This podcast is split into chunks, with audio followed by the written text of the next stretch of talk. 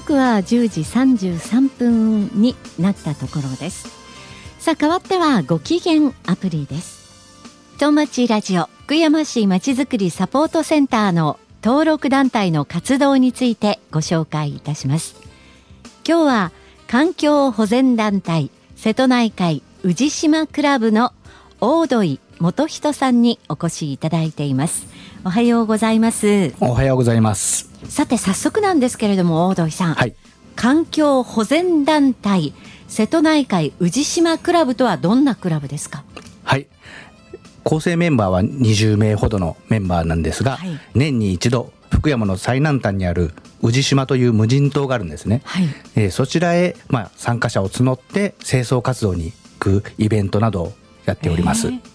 無人島の宇治島の自然を守るための活動、はい、というふうに捉えてよろしいでしょうか？はいそうですね。まずあの宇治島ってどこにあるんですか？えー、っとですね福山のえー、南に走島というあの、はい、まあ、有人島の島があるんですが、はい、さらにその沖にあります無人島なんですが福山市が管理している宇治島という島が瀬戸内海のちょうど中央にあるんですが、はい、福山市の、えー、島としてあります無人島ということはもう全く人は住んでいなくて、はい、もう本当自然しかないとそうですね。あの昔昭和20年代ぐらいに、え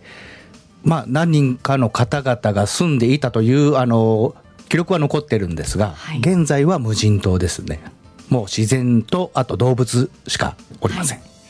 どうしてこの宇治島で清掃活動をしようというふうに思われたんでしょうか？それはあの創立メンバーが、えー、もうこの度で40回のイベントになるんですが約40年前に宇治島に遊びに行っていた海のレジャーで遊びに行っていたあの創立メンバーがちょっとゴミを持ち帰りましてそのバーベキューや海水浴行った際にですね、はい、でそれを毎年やっているうちにちょっとゴミを気になるんでちょっと持ち、うん、あのしっかり清掃して持ち帰ろうと言ったのがきっかけでそれに賛同する仲間がちょっとずつ増えていって、はい、イベントにしようとなったことがきっかけですね。そうですか。無人島といえば海から流れ着くものって結構いろんなものが流れてきますもんね。そうですね。ちょうど、ま、福山のこのラインっていうのが、えやっぱり友が栄えたように潮目の位置なので、え。えー、どうしてもやっぱりゴミが集まりやすくはなると思うんですね。はい、まあ、そういった中で流木だとかそういった自然のものももちろんあるんですが、はい、やはり気になるのは、えー、最近では特にあのペットボトルだとか瓶缶とかいわゆる人間が、えー、作り出して人間が廃棄したものがゴミとして漂着して今そういったものがたくさんあるという状況ですね。はい、無人島ですけれども、はい、そこは誰が行ってもいいわけなんですか？そうですね。あの普段あの定期便の船とかはないので、はい、まあ、船とかをもあの所有されている方だったらあの行けるとは思いますけど特にあの入島制限とか許可というのはまあ必要なく上陸できる島なので、はい、えー、まあ、中にはあのえー、海水浴とかバーベキューとかあのされてるキャンプとかされてる方はいますね。あそうなんですね、はい、で大土井さんは、はい、なぜこの宇治島クラブに参加されたんですか？えー、っとですねやっぱり普段行けることのない島へまあイベントごとではあるんですが、はい、なおかつ約1時間ぐらいなんですけど清掃活動をやるんですね。で、はい、その清掃活動が終わってあとその後は島内自由行動になるんで、まあ、そこであの一番最初に行ったきっかけは友達とえー、清掃活動して普段行けない、はい、あの宇治島へ行って、まあ、ちょっとバーベキューなり海水浴なり楽しもうといったのがきっかけですね。で無人島を探索するって何が、はいあるか分かりませんよね。どんな動物がいるかも分からないし。そうですね。えー、まあ珍しいとは思うんですが、鹿とか、鹿、クジャクとかが、クジャク、はい、野生化して、えー、生息しておりますね。でもそこで、まあ、バーベキューするなり、まあ、キャンプしようと思っても何にもないわけですよね無人島ですから、はい、夜になれば真っ暗。夜は真っ暗ですね。はい。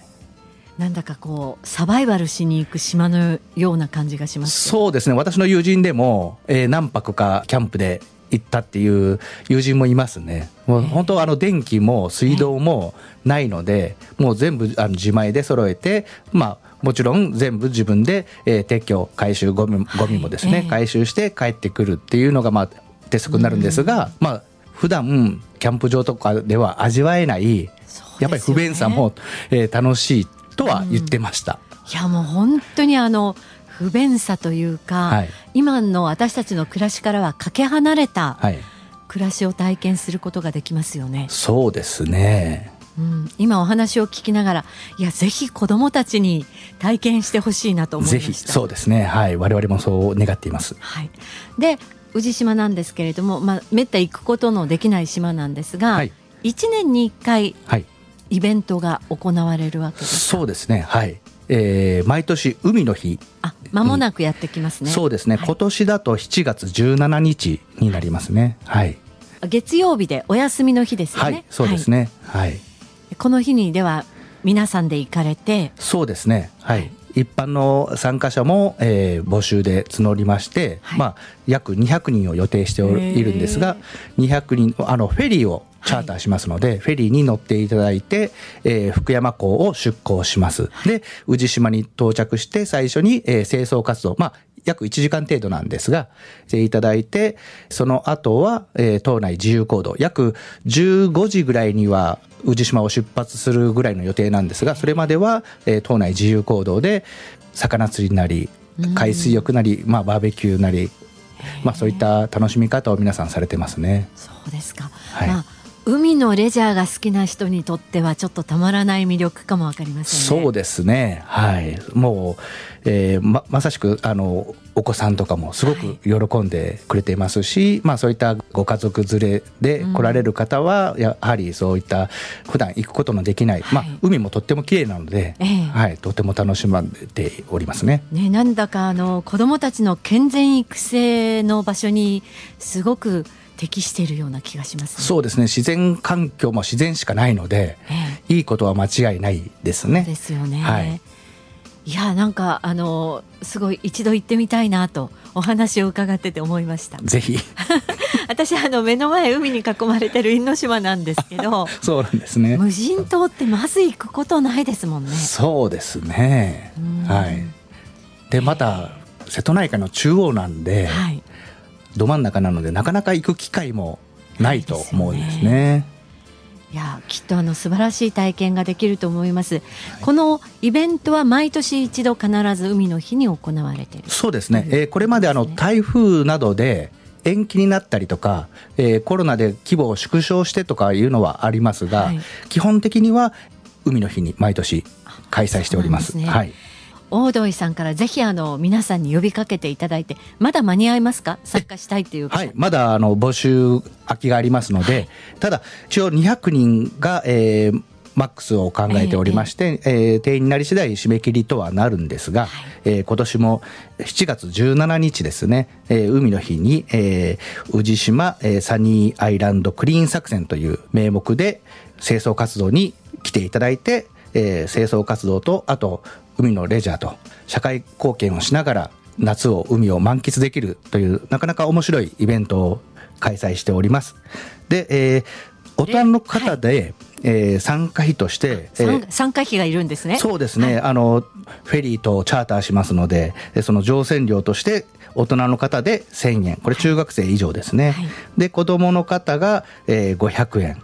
未就学時は、えー、無料となっておるんですが、えー、そういったあの参加料がちょっとかかるんですが、えー、もし興味のある方はぜひあのあの参加していただければと思います、はい、ご連絡先はどちらにすればいいでしょう？えっ、とですね宇治島クラブ宇治島でもおそらく出てくると思うんですが、はい、環境保全団体瀬戸内海宇治島クラブなんですが宇治島クラブで検索してでいただいたらホームページが出ると思うんですね。でそちらの方にメールの方で申し込むことが可能です。ぜひ宇治島クラブで検索をして、はい、よかったらご参加してみてください。